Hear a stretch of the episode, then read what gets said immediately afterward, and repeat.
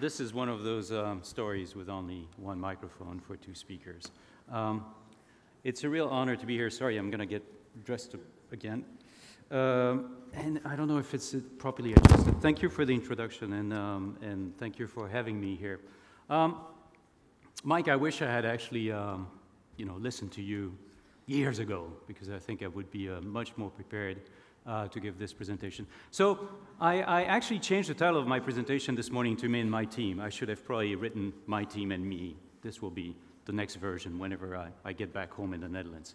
Um, thinking about why I was here and uh, you know what brings me here at Productized, um, um, you know I was talking to the organizers and I think uh, part of it is, is, is my path. Um, yes, I've um, had the opportunity to you know, manage for the past um, 16, 17 years teams in, in France, in Italy, in the US, in India, in China, in the Netherlands today um, for big Fortune 500 or 100 companies, and it's been an interesting ride. What I've also done, and I think this is maybe um, um, something that I, I, consider has helped define who I am today, is that I ran an NGO for nine years in Zimbabwe. And I did this relatively early in my career. Um, and what I like about coming to these events is um, the fact that, I'm sorry, but I still have this thing that's kind of in my eye, so hopefully it's going to be better now. Um, what I like about these events is that it gives uh, me, at least, an opportunity to take a bit of time out of my schedule to think, to reflect, to take stock uh, of what it is that I do and how I behave. And since the topic is managing design, of course, I want to reflect on how I manage design and what design really means for me, what design means for my teams. So, who am I? Um, a few years ago, my, my, uh, my wife wrote this fake bio. Um, I was invited to speak at DMI. Uh, they were pressuring me to, um, you know, to, to have a bio sent over to them. I didn't have the time, and I called Amy, uh, and I said, Amy, could you just like whip up a bio for me? She wrote this. Um, pretty much everything is true, except that I think that today uh, my little pleasure, guilty pleasure, is no longer pistachios, but it's more chips. Uh, but uh, for the rest, it's pretty true. What was kind of interesting, what she said there, and this is why I decided um, uh, to share this with you, um, is two things. The first one is that she's a graphic designer. She knows what I do.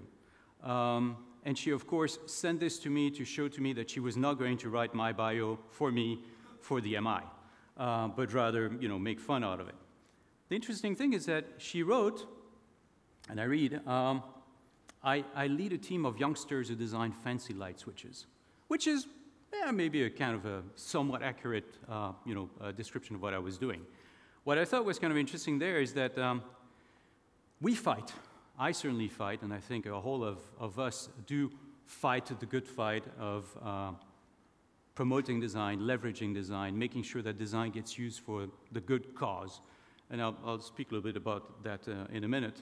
But at the end, after I graduated 27 years ago now, I still have to explain to people what design is. And if I think back, when I started working, I think, well, maybe by that time, you know, everybody would know what a designer is and what design does and how it actually brings value to everything that we do for our companies.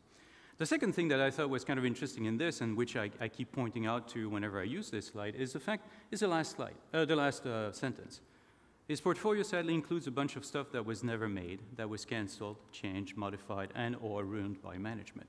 We all believe this. true, not true, but I thought it was so it was so right to put it there. Um, and I actually used it at that DMI conference, the way I'm doing it now, so eight years ago. This is, you know, so I've used this slide a few times.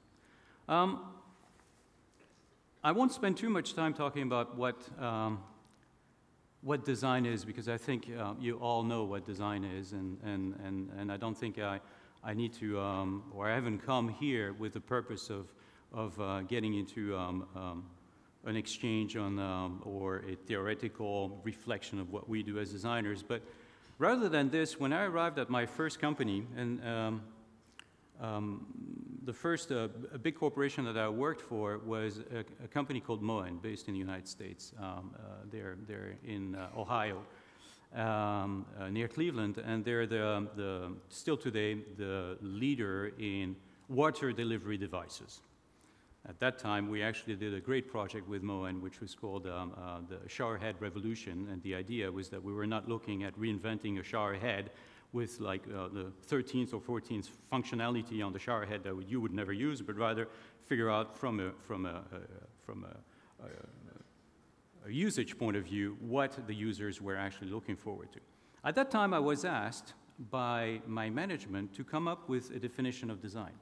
So this is 2000, and to be quite honest, I think everybody was looking for a somewhat esoteric definition that they could slap on their website and, you know, and have um, people look at it and think, hmm, yeah, this, yeah, you know, the sort of form follows function, you know, that we designers understand, but that sometimes, you know, um, um, other functions or investors don't necessarily completely relate to.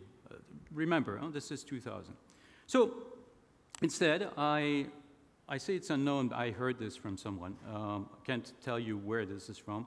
And I've actually adapted this uh, somewhat uh, uh, description of what design, rather than defining what design is, this is what design should be or what design should not be.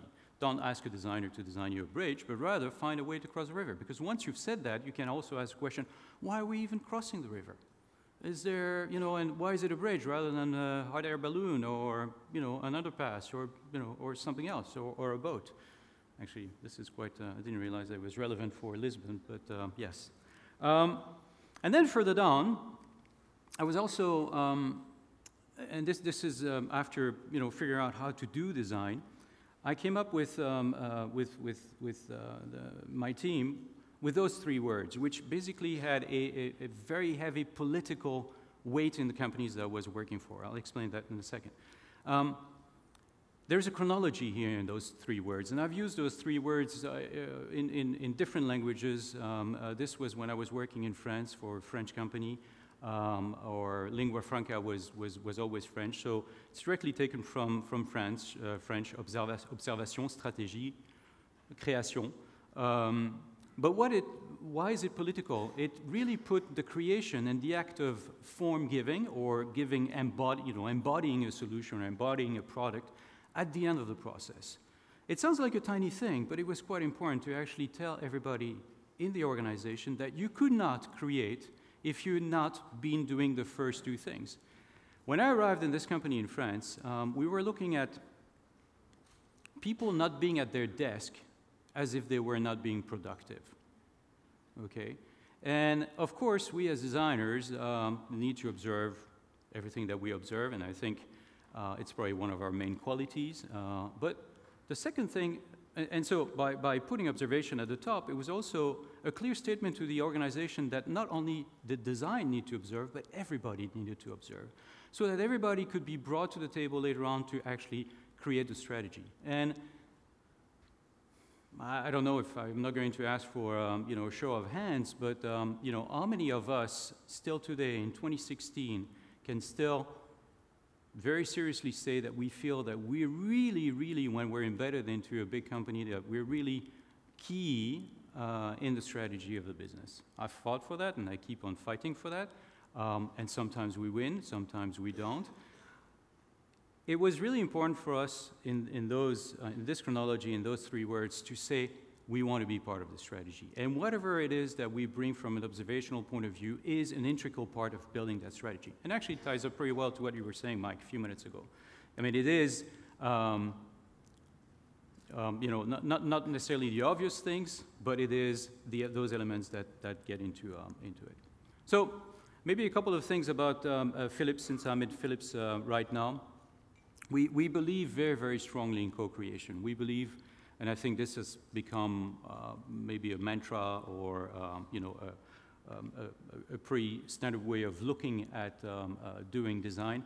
But co-creation is um, something that we believe brings um, uh, more than just the value of doing proper design. And of course, um, a company like, like ourselves has been doing it for a long time. Philips is 125 years old. Um, there has been design at Philips for 90 years, which um, uh, is actually one of the reasons I wanted to join this company. Uh, by the way, I work for Philips Lighting. Philips Royal is splitting into two entities, Philips Lighting on one side, Philips Healthcare on the other side. Um, the split happened earlier this year in, um, in February. Jose Manuel dos Santos, who's sitting over there and um, who um, uh, joined us recently, is now heading our team in the United States.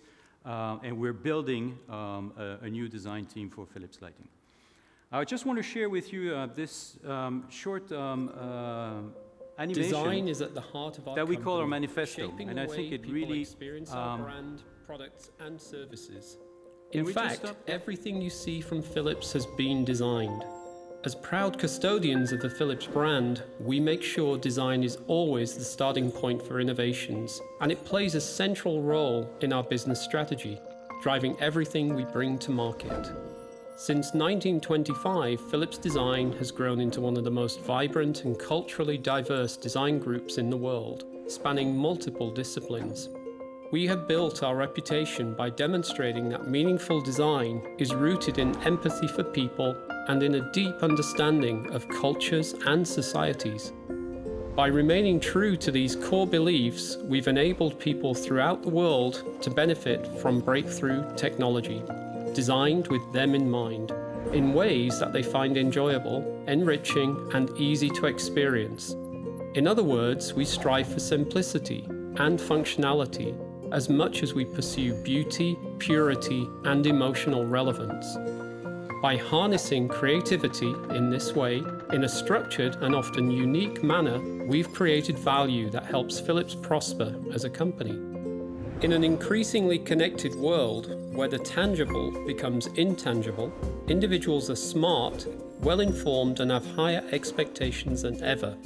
Consumers no longer simply consume, they also actively contribute. We therefore make it inviting and inclusive for others to participate. We design solutions within ecosystems that address wider needs rather than focusing on standalone products or services.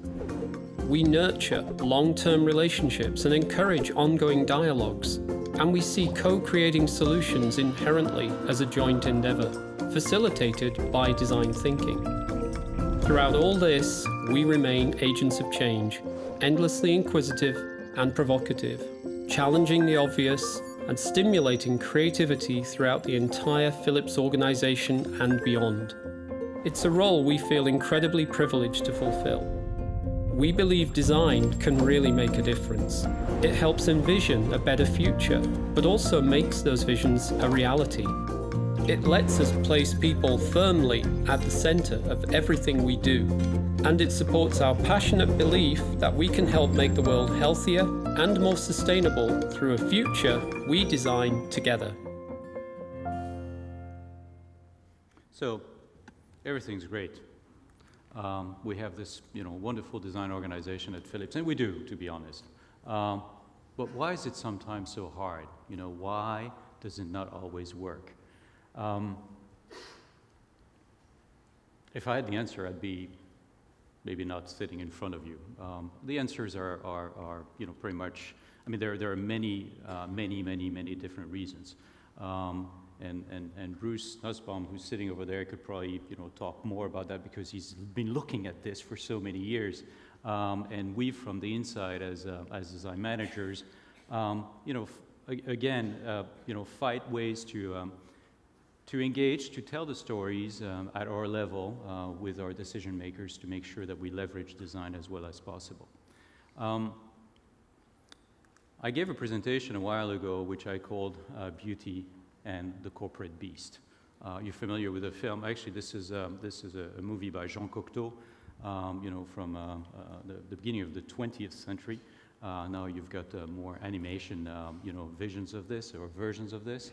But um, I was, I was taking the stand there where um, we, as designers, you know, all act um, for the good, for the good of um, our customers, for the good of our companies, for the good of the world.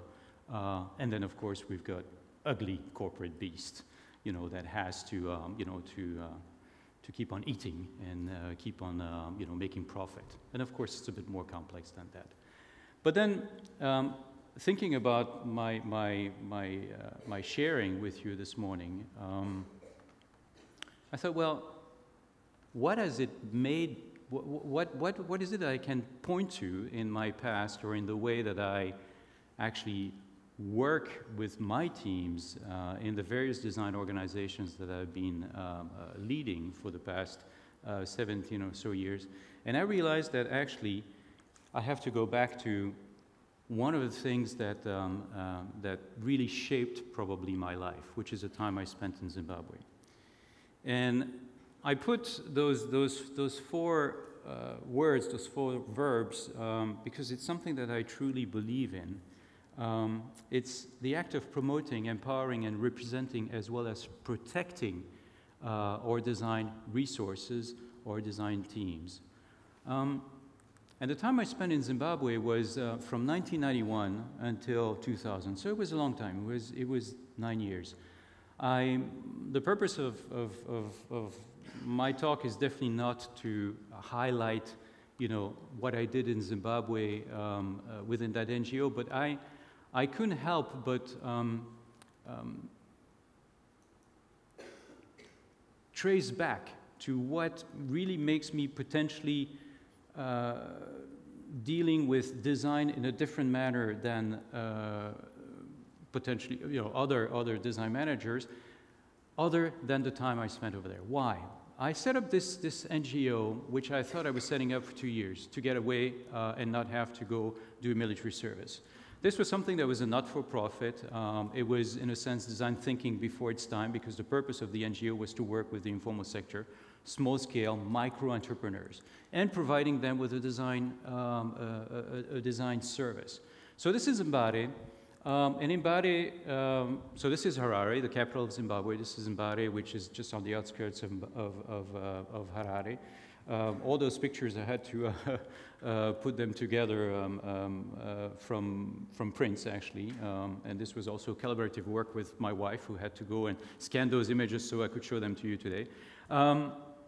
Imagine something that looks like, I don't know, uh, 20 football fields with uh, mainly men. It's a very patriarchal um, uh, community who have flooded the city cannot find a job and are basically making ends meet and putting food on the plate by doing odd jobs. They're not trained, doesn't mean that they, they, they have no skills, but they're not trained as carpenters, welders, tinsmiths, upholsterers. They've seen people sell a chair on the side of the road, and so they copy typically this chair. Interestingly enough, uh, for me, what, what it really meant to go to Zimbabwe and get the money to actually perform the, the, the, the, work that I did as design cooperation, I had to convince donors.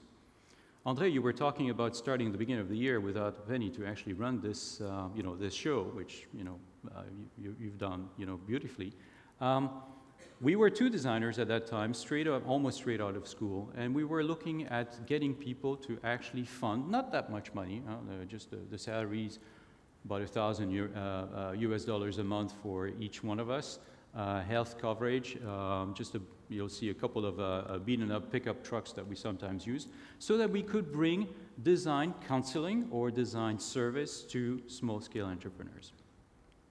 And I would knock on doors and I would go talk to people. I'd talk to the United Nations, I'd talk to um, um, um, um UNIDO, I would talk to um, um, appropriate technology organizations. And typically the answer that I would get is like, okay, well, man, you're a designer, you want to go to Africa? I thought designers were doing pretty lamps, nice pieces of furniture. What's the point? I mean, what do you think you will be doing with um, uh, small-scale entrepreneurs, whether it's in Zimbabwe or whether it's you know somewhere else? And, and of course, it forced me um, to think about what design did and how we could actually bring value to these communities. Um, and of course, a whole bunch of it is the observation. Let's see what it is that people are making. Let's see how they bring it to market. Let's see how they actually make money out of it. Um, looking at the images that you have behind you, none of the surfaces that you work from are, are flat. Uh, during the rainy season, it's completely muddy. During the dry season, it's completely uh, um, uh, unbearable um, and cold, because the cold season is during the dry season. how do we make products out of that? And so we, we cre- you know, we observed and we co-created with um, uh, the craftsmen the solutions. We, we uh, and, and it would take me more, more time than, than I have now to actually uh, uh, develop further, but um, we spent so much time observing from a distance and trying to understand even how people wanted to sketch or whether you know, they were comfortable with a side view, whether they were comfortable with a perspective drawing. And we figured out so many things. But we prototyped with them and we empowered them and we gave them the opportunity to actually start making things. And by doing those yeah, those, those, those prototypes and, and doing, doing those trials, we demonstrated that we could make money. Long story short, without any capital, we were generating $200,000 a year with about 60 craftsmen. We were never employing anybody, we never offered them a business. This was really design thinking before we even, Bruce, knew that design thinking was a word that we would use at one point or another. By the way, IKEA sponsored us, Crédit Agricole, which is a, French bank, sponsored us, and sponsored us a couple of times. So I ended up doing this for nine years, and we called this design cooperation. Um, this, I think, really, um, yeah, formatted the way I was looking at design and formatted the way I was working with my teams. Because the craftsmen, I keep calling them craftsmen, micro entrepreneurs, if you want, or informal sector. By the way, the word informal sector is fantastic. Do you, do you know why we call it informal sector? It's informal because it's out of the formal sector, so you don't pay taxes. And of course, in many developing or um, uh, emerging economies, the informal sector is, is actually typically over 50% of uh, a country's um, you know, um, uh, worth or, or, or, value. We enable the designers with um, um, uh, basically stories, um, with design, and got them to, to actually sell their products with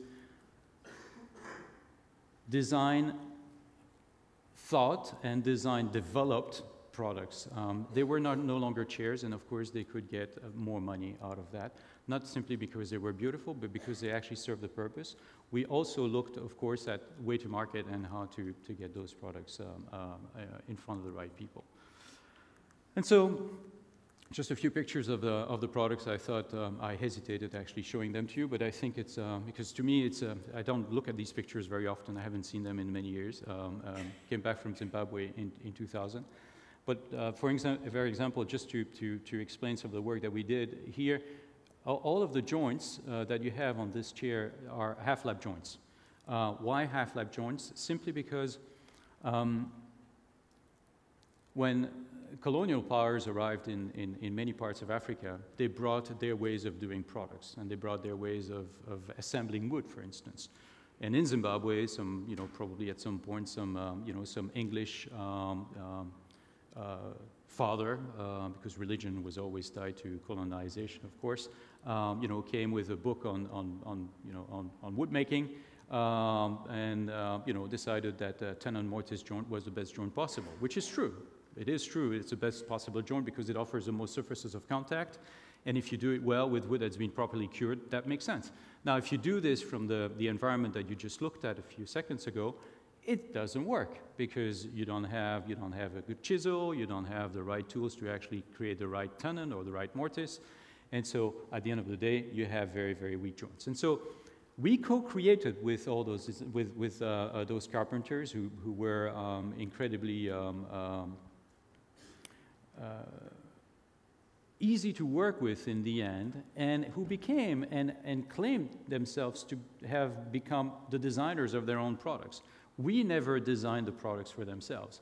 If anything, we helped them, but we never created the, the products. And so I realized that um, um, one of the things that I uh, probably um, uh, ended up doing um, is, is looking at design from um, an, an, certainly an unconventional way. And when I started applying it in the corporate environment, I was looking at just finding solutions. Again, back to the bridge, looking at a way to cross the river and not necessarily to, you know, to, to, um, uh, to, to create a bridge. So when I say promote, empower, represent, and protect team, what I really mean is this, is I think And again, this is, this is very personal. Um, um, As I said at, um, you know, at the beginning of, um, of, of- of my presentation, um, I wanted to be relevant to the theme. The theme was managing global design teams. Um, And yes, I do that. Um, And, and I, I'd like to say that I'm, it's something that challenges me every day. Um, It's something that I love doing. Um, But I wanted to, and to, to use this time to figure out what it is that I might be doing differently. Um, And I realized that these four things apply to design, and they are really specific to design. Yes, you could say they're specific to design in my eyes. Of course, you could say that about other teams, but I think given the fact, given where we are, given the challenges that we have as, as an embedded structure within businesses where sometimes we're still being asked or, or told, no, this is not product design. No, this is not design. Or, or why are you doing that? Um, being the design ambassador, highlighting you know, the relevance and the worth of the design is something that is one of the four pillars of what I do every day and that I think makes my team successful. Empower the team. This is something that I did in Zimbabwe clearly a lot, and it's making sure that people own the process. They own um, uh, the, um, you know, the, the, the result, and, and they own the, the criteria um, um, that, or, or the, um, the, well, we, we talk about KPIs, um, but you know, the, the, the, uh, they, they own all, almost the way they will be judged on their results, for instance. Representing the team is something that, as design managers, we have to do. Um, it is really becoming uh, um, the, the bridge towards the business and making sure that we have, um, whenever it's necessary, the right communication. Again, something that, as I was thinking about it, something that I had to do in Zimbabwe. The brochure that I showed you was not to create a pretty brochure to actually please ourselves or do something nice, but actually to help the craftsmen sell their own products. And then protect the team. That's something that um, um, I think is, is, is more important than, than we think. We tend to believe, we, we often tend, I think, uh, as, as design managers, to fight our own, our own battles, uh, personal battles in the boardroom and with our peers. Whereas we have to make sure that our resources get the time to actually go out, uh, get trained, get the resources, uh, be empowered, and, and all of that. And, and in a sense, yes, um, I was hesitating on using this word, but you know, it's, it's cutting the red tape, it's cutting the bullshit, uh, you know, and it's indeed protecting the team. And that's basically it. So thank you very much. And uh, again, a pleasure to be here. Great work.